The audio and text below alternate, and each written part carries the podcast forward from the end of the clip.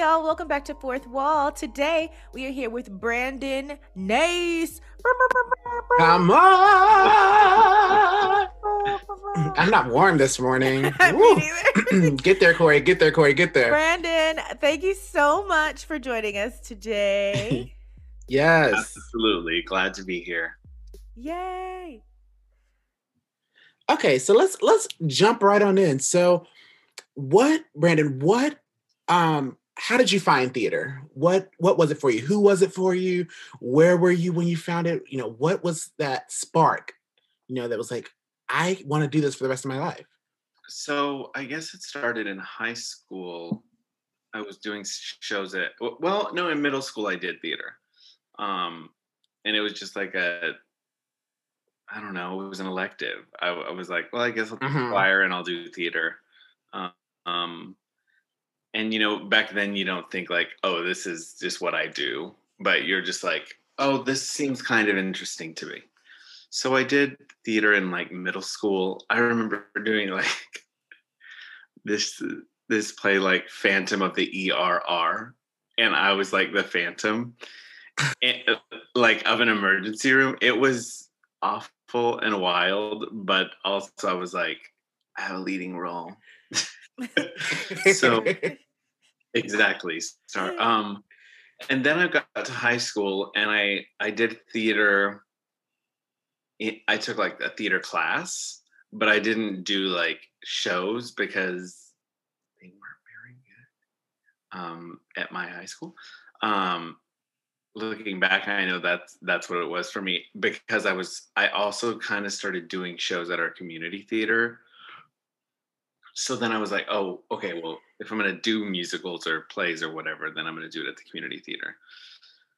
And yeah, it was just like a fun thing to do. And I was good at it and it felt just like comfortable. And I think the first show that I did at the community theater was Joseph. And come on, Joseph. and it was like, first of all, I was like a freshman in high school, but it was like with adults, and it was like a crazy party show because it was so short. And then we would like hang out after every show. So it was just like the experience and the camaraderie and the community. And so then I was hooked. And I remember a friend was like, they're doing Aida. You need to be in Aida. Like that show's perfect for you. And I was like, what's Aida? And I'll never forget we were like in class and she like slid me a, a CD that she had burned for me um, of the Aida cast album. And I was like, I remember looking at it, and she, I remember she had written Aida, and then like there was like a little square, and inside it said Tomb of Doom. and I was like, what is this? What is this about? And I went home and I listened to Aida front to back and was like, oh my gosh, I have to be in this show. Mm-hmm. So I auditioned and I was Mereb and it was yeah. like, come on. Yes, it was. Yeah, so I, I did theater in uh, community theater all through high school, like all the way through senior year. Um, and then when I went to college, I got my undergraduate music education. And so ultimately it was like, and we're done with theater completely. Um, I had no time to do musicals ever because getting a degree in music was just like insane, absolutely insane um, I remember when I like started at UNT, they were like, if you want to graduate in four years, you have to take full summer school loads every summer as a music major. And I was like, no. so I graduated in five years because I traveled a lot in the summer. Like I traveled to sing, and I was like, I'm going to do that instead. I don't care if it takes me five years. And then when I uh, graduated, I moved. I actually moved back to my hometown with teaching. I replaced my middle school choir director at my middle school, and was the middle school choir director. And then I replaced. Uh, then I became. I moved up to the high school that I went to, and I was my high school choir director's assistant. Oh, it was awful it was horrible. Oh, oh, oh, oh, oh, oh, oh, oh, never mind, never mind, never mind, never mind, never mind. Never mind, never mind. the middle school, the middle school was like okay because I was doing my own program and we like turned it around like in an incredible way. um, the high school was not good because the director was who I like had looked up to was just very problematic. Mm. Trump Uh-oh. supporter. Like oh, oh no! Wait a minute. No, thank you. Yes. But when I moved back, I started doing shows at the community theater again. Um, I did 25th annual Putnam County Spelling Bee, and I did Les Mis, and I was like, oh, I miss this. And everybody, the thing that started to get like the wheels turning was people were like, "Who are you? Did you just come here to do this show? Did they bring you here to do this?" And I was like, born and raised in this town, lived here for 18 years, been gone for five, like I, um, but uh, people were like, "Who are you and what are you doing in Amarillo?" And I was like, "What am I doing in Amarillo? Hmm. I don't like the teachers that I'm with. I don't." And then stuff started happening at school, like um, another teacher called me the N word. Um, Uh, and it was like swept under the rug, just come like ignored. Oh no. So I was like, okay, something's got to change. And I said, you know what? I'm just gonna try it. And so I decided to audition for grad school, auditioned at OCU, and I auditioned at NYU. I got into both. OCU was just like m- mirror image of my undergrad. Didn't Mhm. seem like it was going to be that challenging. Um, was comfortable, and when I finished my audition, I met with voice teachers, and they were like, "So why don't you just go to New York?" Like that was their first question, and I was like, "Great question. I I think I will." And so I got into NYU, and I went to New York and got my master's in vocal performance, concentration, musical theater. Um, learned how to act better, and learned how to sing eight shows a week vocally, um, healthily, and yeah, have been working since I graduated in 2015.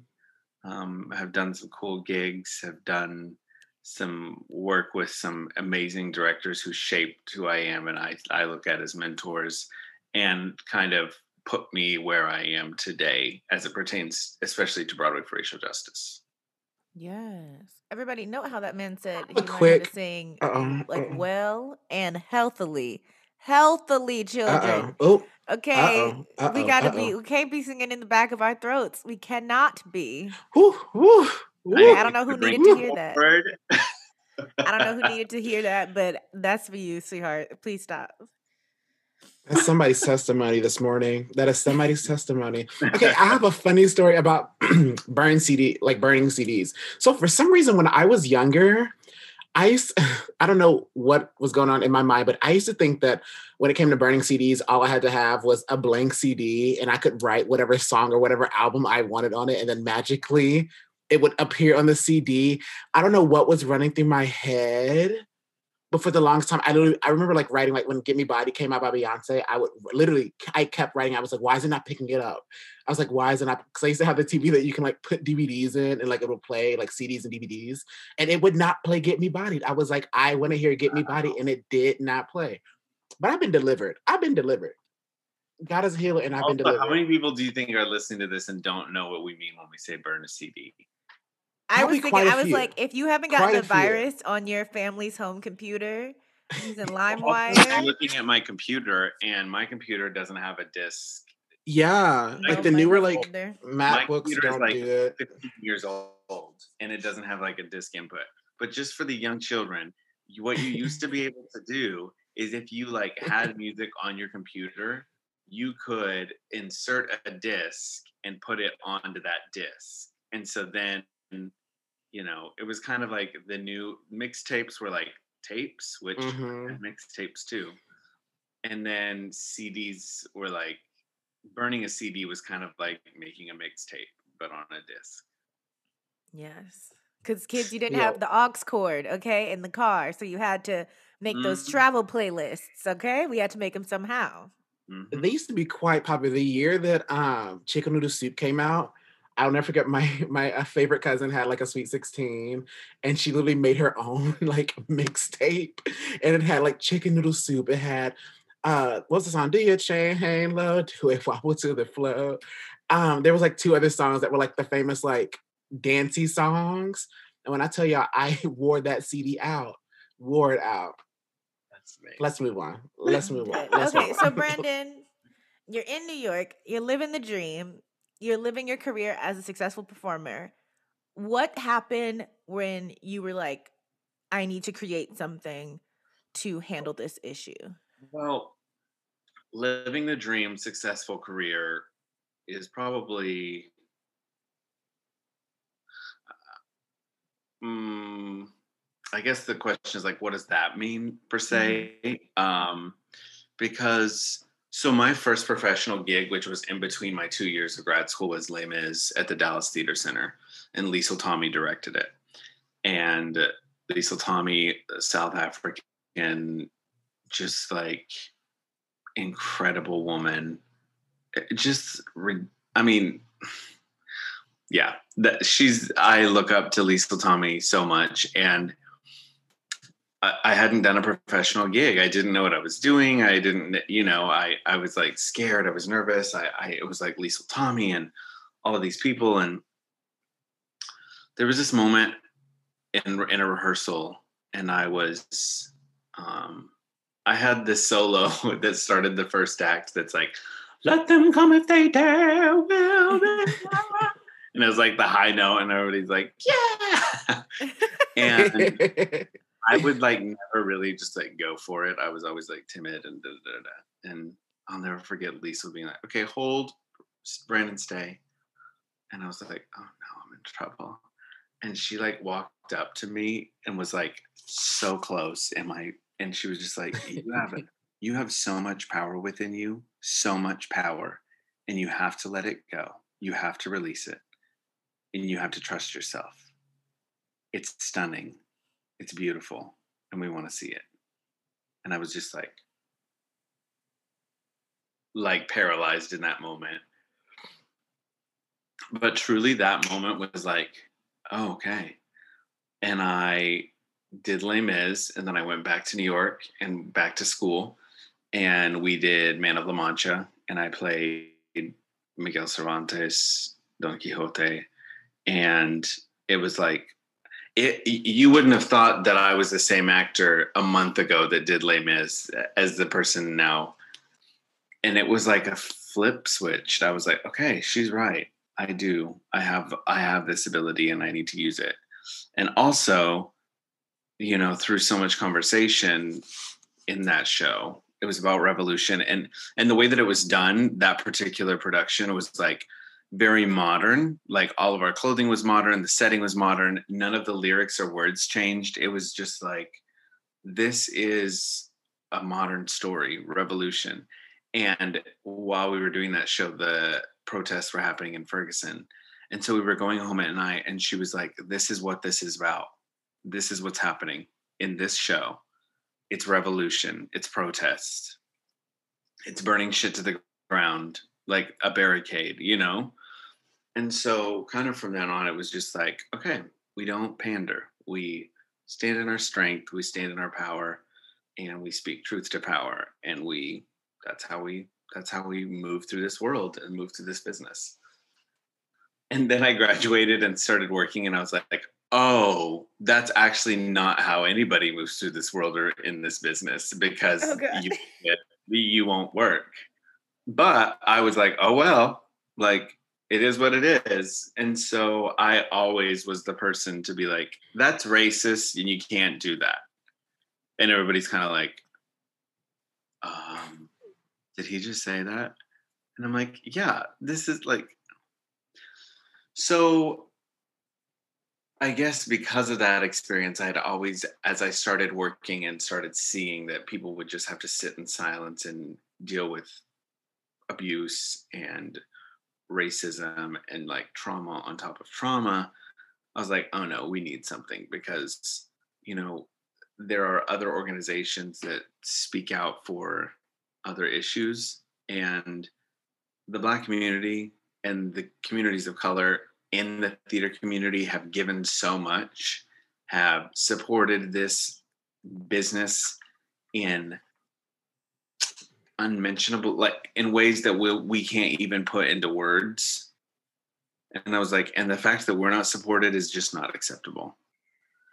And so i i had always said i wanted to start some because i had always said like well there needs to be like because we would collect you know and i think it's february or it's multiple times a year when they collect it, it shows for BC/EFA and i'm like well where's the collection reparations for us? I was like yeah. something what why is there no no and i was just like and why is, does nobody speak about racism in the theater community? Like what is going on? It was so Mhm. confusing to me. And so you know this summer came around and i was like well i'm just going to do it. At the end of the day I, I looked around and i didn't see anybody in that exact moment that i looked around doing or Mhm. saying anything and so i said okay i'm just going to do it Yeah. Yeah. Okay, so going into that, so how did you go about finding the team that you wanted to work with to, you know, make your voice heard and you know share your platform? So how did you go about finding um the people who back you up? You know, So your the team. first Your the first thing I did was reached out to a friend that I actually grew up with in Amarillo, who lives in New York, who is a lawyer. Um, so that was the very first thing I did. This is what I want to do. What do I need to do?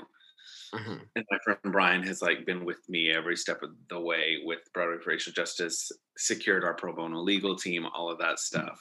Um, so that was like the first thing of knowing like legally, how do I formulate what forms do I need to fill out? And then after that, I was putting together a team, um, the board of directors, and then like an advisory board. And I was just like, I needed to look to my left and my right and see who who I already speak to about these things and who already stands with me on these issues. And that's what I did. I looked around and I was like, oh yeah, you, you, oh, and you, and you. And some of them were like close friends. Some of them were just like acquaintances that I'd met a couple times or just like followed on Instagram, but was like, oh no, something's telling me that you, that I need you with me for this journey. And so that's how that's how it happened. And we started, you know, meeting and planning and executing and yeah. Yes. You making think- moves and making them quick. Okay, we put oh black people. Okay, we not get we an not playing around. We not Get playing around. Okay. Um, you've created so many like really exciting and powerful initiatives with within Broadway for Racial Justice. Um, could you think of one that you were like most proud of, or um, required the most like labor of love to get started up? Um, one that just really like is has a special place in your heart, or it could be all of them, I guess. Um, well, I mean, we started on the like the the two pillars that are our our emergency assistance fund and the hotline. Those were like the two things that I was like, this is what we need to do to start. And I remember when we like launched the hotline and like the emergency assistance fund went up, like applications that are currently up. You can go to our website and apply for emergency assistance. Um, that was huge to to know like we're providing we are a, in a space to be able to give money to people of color who are struggling right now and that it's not steeped in white supremacy to to be able to get it um, and we, there is a space for people to call into to speak with another person of color whether it's just like i just need to talk to somebody and get advice or could you advocate on my behalf i think those two things are just like central to to what what we wanted to do and are huge and i'm yeah Yes. Yes. Yeah. Also on the website, look, I think something that's really cool is on your volunteer page. Like you have a section for BIPOC artists and non-BIPOC, so you can make sure that only BIPOC artists are dealing with sensitive issues that other BIPOC artists might be worried to tell, talk about. Like that's something that people don't think about. Like people are sometimes worried to bring up issues to a group of people who are a part of the oppressive group that are starting those issues. Um, so mm-hmm. I just want to say I love that. I love that that is even a thing because it's so smart mm-hmm. and such a way to like already make people feel safe before they even reach out, which is awesome.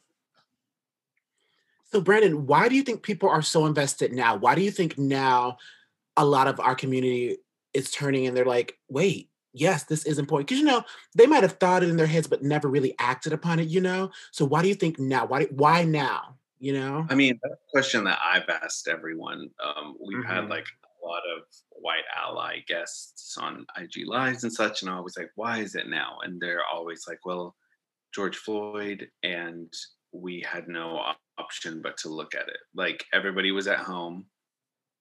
Mm-hmm. everybody was just watching tv at home and that's what was on tv at home a black man being murdered in the street by cops and so I think that emotionally, psychologically, mentally, they couldn't escape it and they had no choice but to deal with it and confront confront it and to make sense of it and to understand that it didn't make like in trying to make sense of it that it did not make sense um, mm-hmm.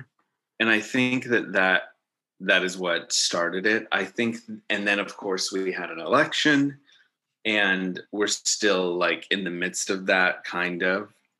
But it's also been interesting to see like you know it, it felt it and i knew it was going to feel this way very like um, okay well we need to get biden harris into office and then everything's going to be fine. And we were very much like no no no no no no no no no. Um, if you really think a president and vice president of the united states are going to cure racism mm-hmm. Uh, mm-hmm. No, absolutely not. No, ma'am. Especially in the theater community, like really, like, especially, yeah. But like in the, the no, we have we have so much work to do to continue to keep pushing, to keep pushing against, to keep calling in and calling out, and to open ourselves up to accountability and to hope that PWIs will open themselves up to a relationship of accountability so that when Broadway does come back and when theater comes back, it is not to the same space that we were in because the majority of us aren't going to function in that space.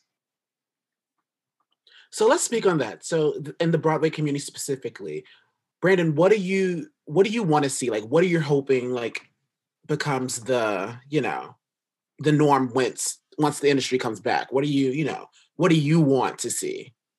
Well, I think that there's phases of what I want to see, but I think first and mm-hmm. foremost, like when we go back, is that there needs to be an openness and a willingness from producers, directors, choreographers, etc., to make sure that safe spaces are created, to make sure that they start a rehearsal by saying like, okay, we are aware of, of the way things have functioned in the past and we we stand in making sure that that does not happen again. And here are the resources that are available to you all. Um, here are our organizations or or whatever it might be that we are um, partnered with allied with whatever that you can utilize that are outside sources to hold us mm-hmm. accountable in case we do screw up because this is going to be a learning process for everyone um, and it's going to be a lot of learning and it's going to be a lot of unlearning. Um, that's kind of like beginning stages. I think that there's so much that has to change in the business that uh, yeah. I mean i just i just think of the structure like the the top down structure and and if we're here and there's like celebrity status on broadway and then there's like these non-equity actors who are struggling who, you know, when we say the words like when we go back, when Broadway opens back up, these people are like, what? I get to like go back to like try, trying to make it again. And what needs to happen is this needs to happen. Mm. Like mm. they need to come up, this top needs to come down as well. And we need to be like, because it's crazy that this idea of like socialism that you know is presented by people that we just voted into office that like everybody's like yes yes, we need that. Yes, we need that. But when we mirror it into our own business, people ain't quick to be like, oh, okay, well, I'll give up some of my space and people are like, "Oh, well, I have to put food on the table. I, ha- I have to feed my kids," and I'm like, "We all do, sis. We all do." And it, you up here, like coming down a little bit, so that we're all on a level playing field. It's not going. It's not. You're still going to be able to to put food on the table. It's it just, might not be like caviar, you know. But Exactly. you're still gonna feed Come it. on. exactly. Come on. Come on. Yeah. and then it, and then that becomes a question of self-reflection like am i okay with not eating caviar if that means that other people get to eat and i might be eating the same thing as them Yeah. and i'm there's no question there of course There's no yeah. Oof, Jesus. Oh God. Um, where was I going with this? Oh yes. Okay. So like you were just saying, there are a lot of different issues within the theater community when you're dealing with um trying to figure out which initiative or which certain section you want to focus on. How do you decide what you want to focus on now and what you want to focus on next? i think it's also looking around at the other organizations and seeing what they're doing and knowing like okay well they're kind of covering that and like where i think that's a big part of it because there are so many organizations doing this vital work and i think that's how it has to be. Like we need multiple groups of people organizing speaking um, doing the work. So i think that's kind of what it is looking around and being like okay well they've got that and they've got that. And then you know knowing what we've heard from the community of like well we need this or we need this. And saying like okay well we think that we can take that on and nobody else is doing that right now. So that's kind of how it has worked thus far. We are very quick though to um you know we respond like our dms are open. We respond to dms i um people reach out to me a lot and they're like i had this idea and and i'm like okay like let's let's hear it. Maybe we can do it. Maybe we can't but we could like figure out a different way to do something you know? Um yeah. Yes. So this episode is coming out after it has already happened, but I'm sure it's going to happen again because it's so extremely successful right now. Look at let's talk about this Instathon and let's talk about how Yes, it yes. started, how you got people on board. Like Yes. awesome. so the instathon is first of all it's crazy like Oh, it's wild. I've been I've been keeping up. It's wild. it's wild so we we had i had kind of decided like we should have a team of like ambassadors like that are predominantly white people who kind of like amplify us and amplify our work who have large followings.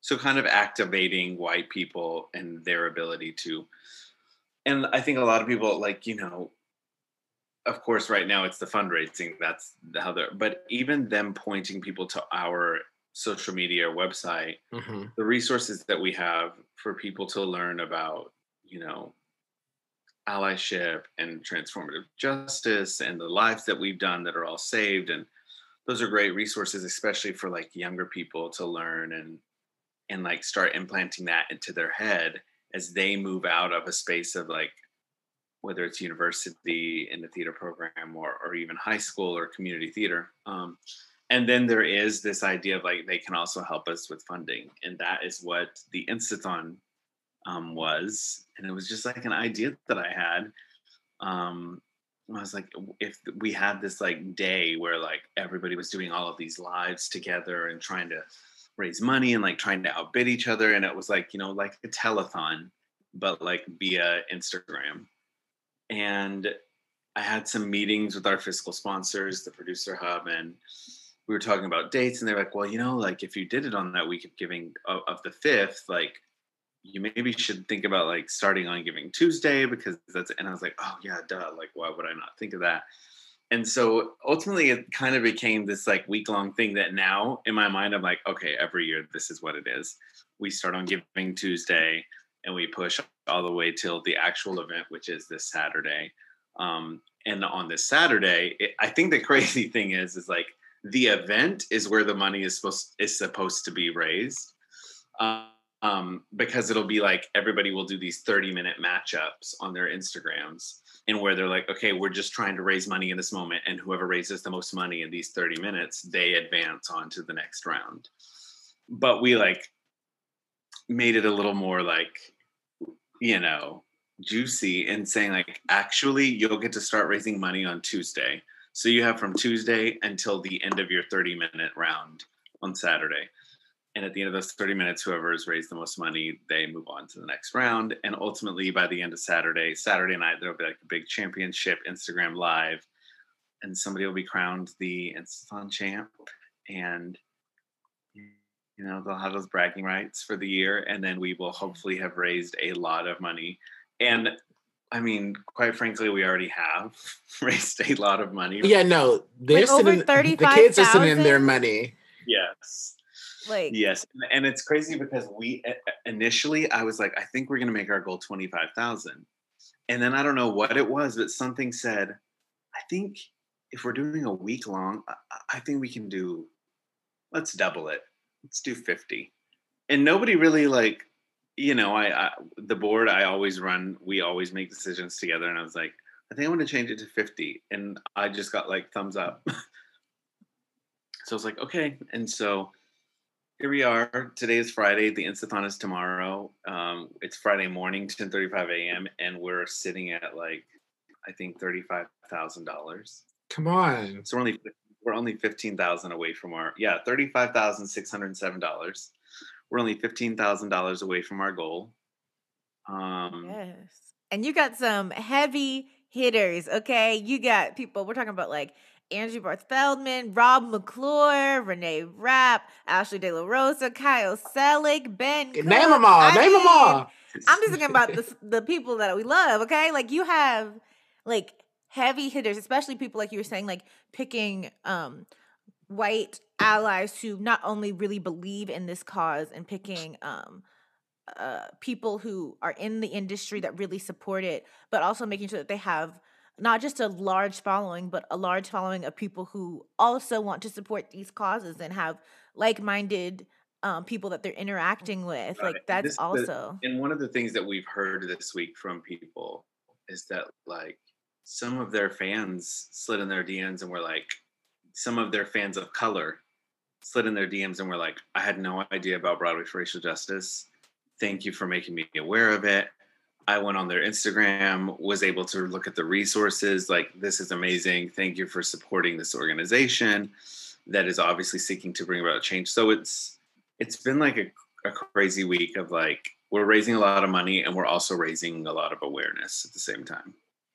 Come on. yeah. Yeah. Brendan, what are your goals heading into 2021? You know, everybody's excited to get the heck out of 2020. Everyone is Mm. anxiously waiting. What are your goals for this upcoming year? What where do you want not just Broadway for racial justice, but where do you want Brandon to go? What do you what are you envisioning for yourself? Oh wow, that's you know we've been in such a space of like taking it a day at a time, and we are very much in like a planning space as well, especially going into the new year. We did kind of decide that for us, you know, we started in June, and so our like programming year and our like our year would be June to June, June to May, but June to June. Um, and so you know we have a list of um, program programming as it pertains to like concerts or stuff like that that's like fundraising and then we have things that we've already started like the casting directive um, that starts in january the cohorts were already chosen um, and that's about a two month long um, directive in which 11 bipoc are going to learn about casting and be able to enter into the casting profession upon completion of the directive. Um, yeah I, I i'm just like i want to as the person that started it and as a person who sees where things need to change in the business i'm very much like okay so in five years i just want to i want the programming initiatives campaigns that we have started to to be able to function um, for this organization to just be able to kind of like function to have a paid staff to be able to like work for the community um, so that i can kind of like take a step back and be like okay somebody else take over now i'm very much like i very much feel that I am in an interesting situation in that like I have close friends that are Tony Award winners. I have close friends that are non-equity. I walk this like rope of like being able to like talk to all these different communities. And I just want to make sure and I think that that's important. And I want to make sure that the leadership of BFRJ is always like that which means that I'm not afraid to be like, I'm getting older. I'm not like in communication with the same people that I was. So I need to step aside and somebody else who can speak with all these communities and has those connections needs to take over. Um, which is something that I, you know, we've all been hearing about as it pertains to like directors of theater companies that have been there for like 50 years. And it's like, do you still need, do you still need, don't you think maybe we could have a new vision? Um, yeah. So I guess I'm like, you know, just get BFRJ to a place where it is functioning well, and then pass it off to the next um, leader to to like take it to the next level. Yes. Yes. And for me, I uh, for me, I I don't know. It's such. I'm like, is theater ever going to come back? First of all, it's, it just must. I'm not taking any other any other option. It just. I don't know. I you know I just want to at the for for me, I am not like. I want to star in this show. I want to play this role. I'm just like, it'd be great if you know I could pay my student loans off by doing what I went to school for, which was mm. theater. Um, and whether that's theater in New York on quote unquote Broadway or a regional theater. I just want to be able to to um, do my work and make enough money to support my family. That's where I'm at. Yes. Yes. And that is that is how at least that's how I define success. Like in school, they were like, How do you define success? What does success as an actor mean to you? And it's like, if I can pay my bills and like so like sustain myself only doing what I love to do and what I was trained to do, that's I'm chilling. We chilling. Yep. Mm-hmm. Yes. And I just want to work against the ideas and the, the the bullshit capitalism of this business. It's like, well, I want to win a Tony and I want to have like five Broadway credits, and I, and I'm just like, no, no, no, no, no, no um, because innately that's in us like to want those things. We're conditioned to want those things. And so i'm like i have to work against that. I feel like that's what we all have to do. This these like ideas of like an award that like what does it mean? What exactly does like a tony mean? Um the tonys are about money that's like that's what the tonys are about um so yeah i just don't want to like get wrapped up in in the things that we have been wrapped up for so long. Um, just want to perform and pay my bills and support my yeah. family. So, okay. Speaking of the Tonys, are they happening? Is there a date? Is there a host? I mean, they sent out the nominees, but we just been sitting for a long time. What, what's going on? We know nothing. I'm gonna tell you right now, you talking to the wrong one because my wish would that they'd be like, we're not doing the Tonys. And I would be like, woo! Yeah. Yes, hallelujah, praise Jesus. Amen. We don't need them now. Yeah. Forever again. Um, okay. Uh-oh, uh-oh, uh-oh. That's my radical viewpoint. Um, I feel that they are steeped in white supremacy. Um, yeah, it's just, it's a no for me, dog. Yeah, yeah. yeah. I'm here with that. you. You know, I'm only so pressed because I want to see Adrienne get her Tony because it's just, it should have been a long time ago. But just Tina was the last show I saw before, you know, Broadway and the world shut down. And when I tell y'all, I was like, if anything, she carried that sh- as she should have, as she, you know, as we knew she would, but carried the heck out of carried the heck out of that show. Mm-hmm. I just want to see her get a Tony. That's all. I just want to see her get a Tony. All right. Oh, so Brandon. Is, uh, She's just like, but she's above it. She's above a Tony. She's above these white spaces. Like, Like Yeah. it sucks that we're everybody saying like, "Ugh, Adrienne should have been had this." It's like the fact that we all know that this black woman was Mhm. at the top of her game for a long amount, a long periodically time, Huh. and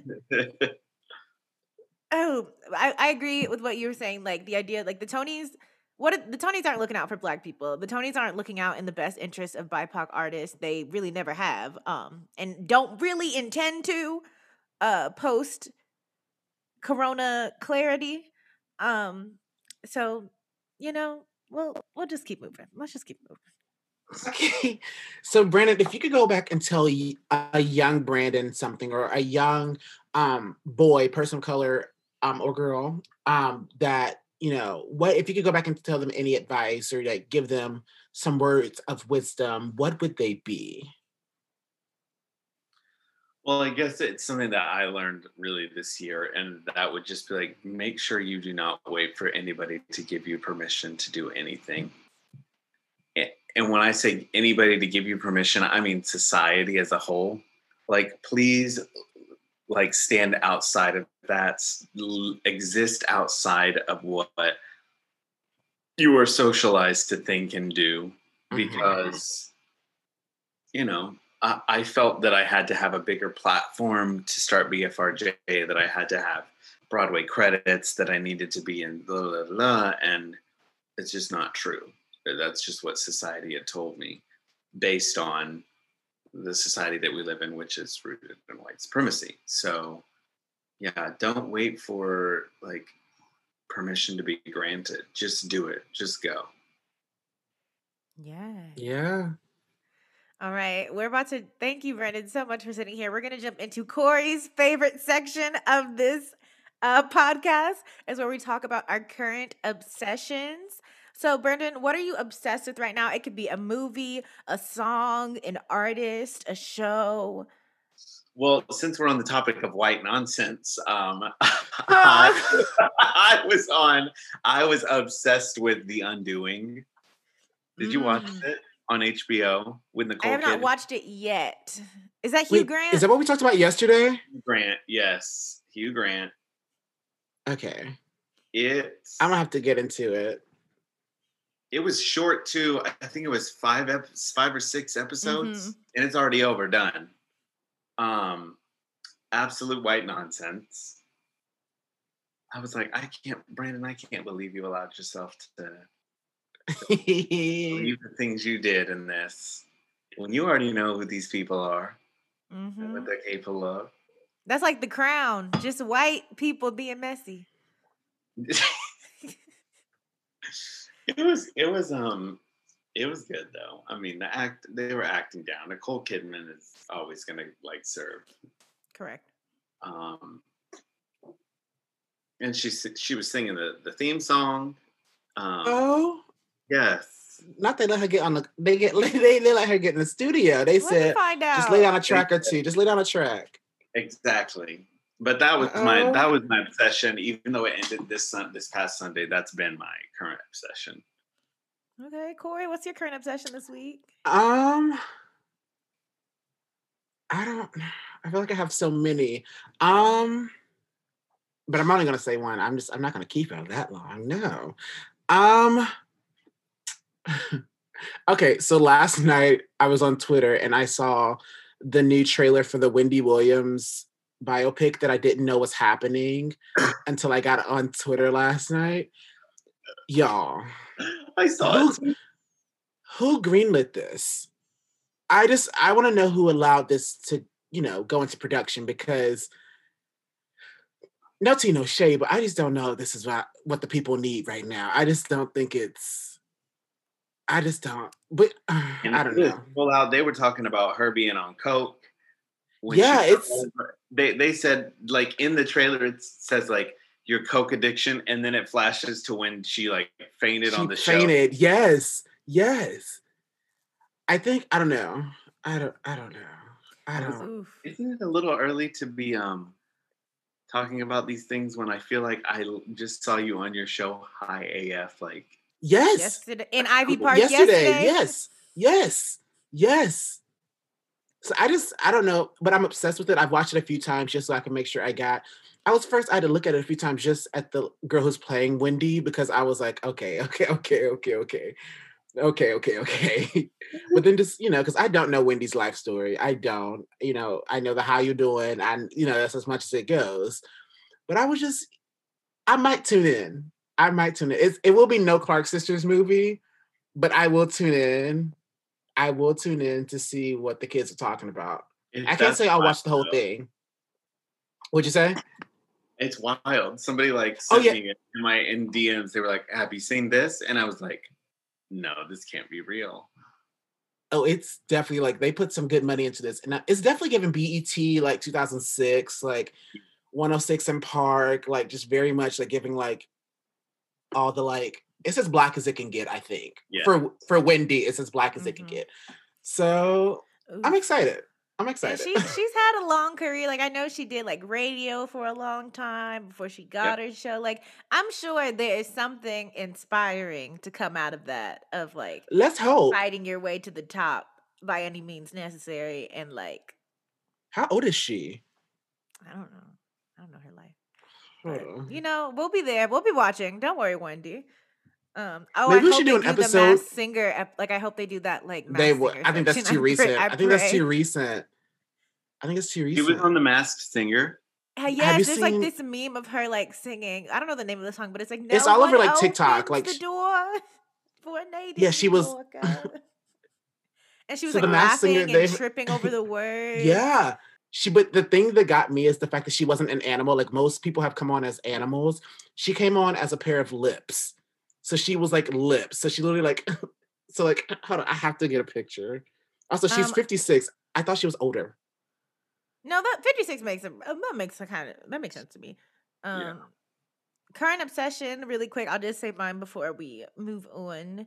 Current obsession right now is oh, I was doing all that Russian to not know what it is. Um I've been Oh, rewatching can't Psych lately. Oh no. Oh no. um, which is a great show if you guys have never watched it about a psychic detective who's not really psychic, and it's like um, I don't know, I forgot his name, J- Jason Roday and Dule Hill, um, Black Broadway excellence, uh, and it's just a really silly show, and it's like a sitcom that's like.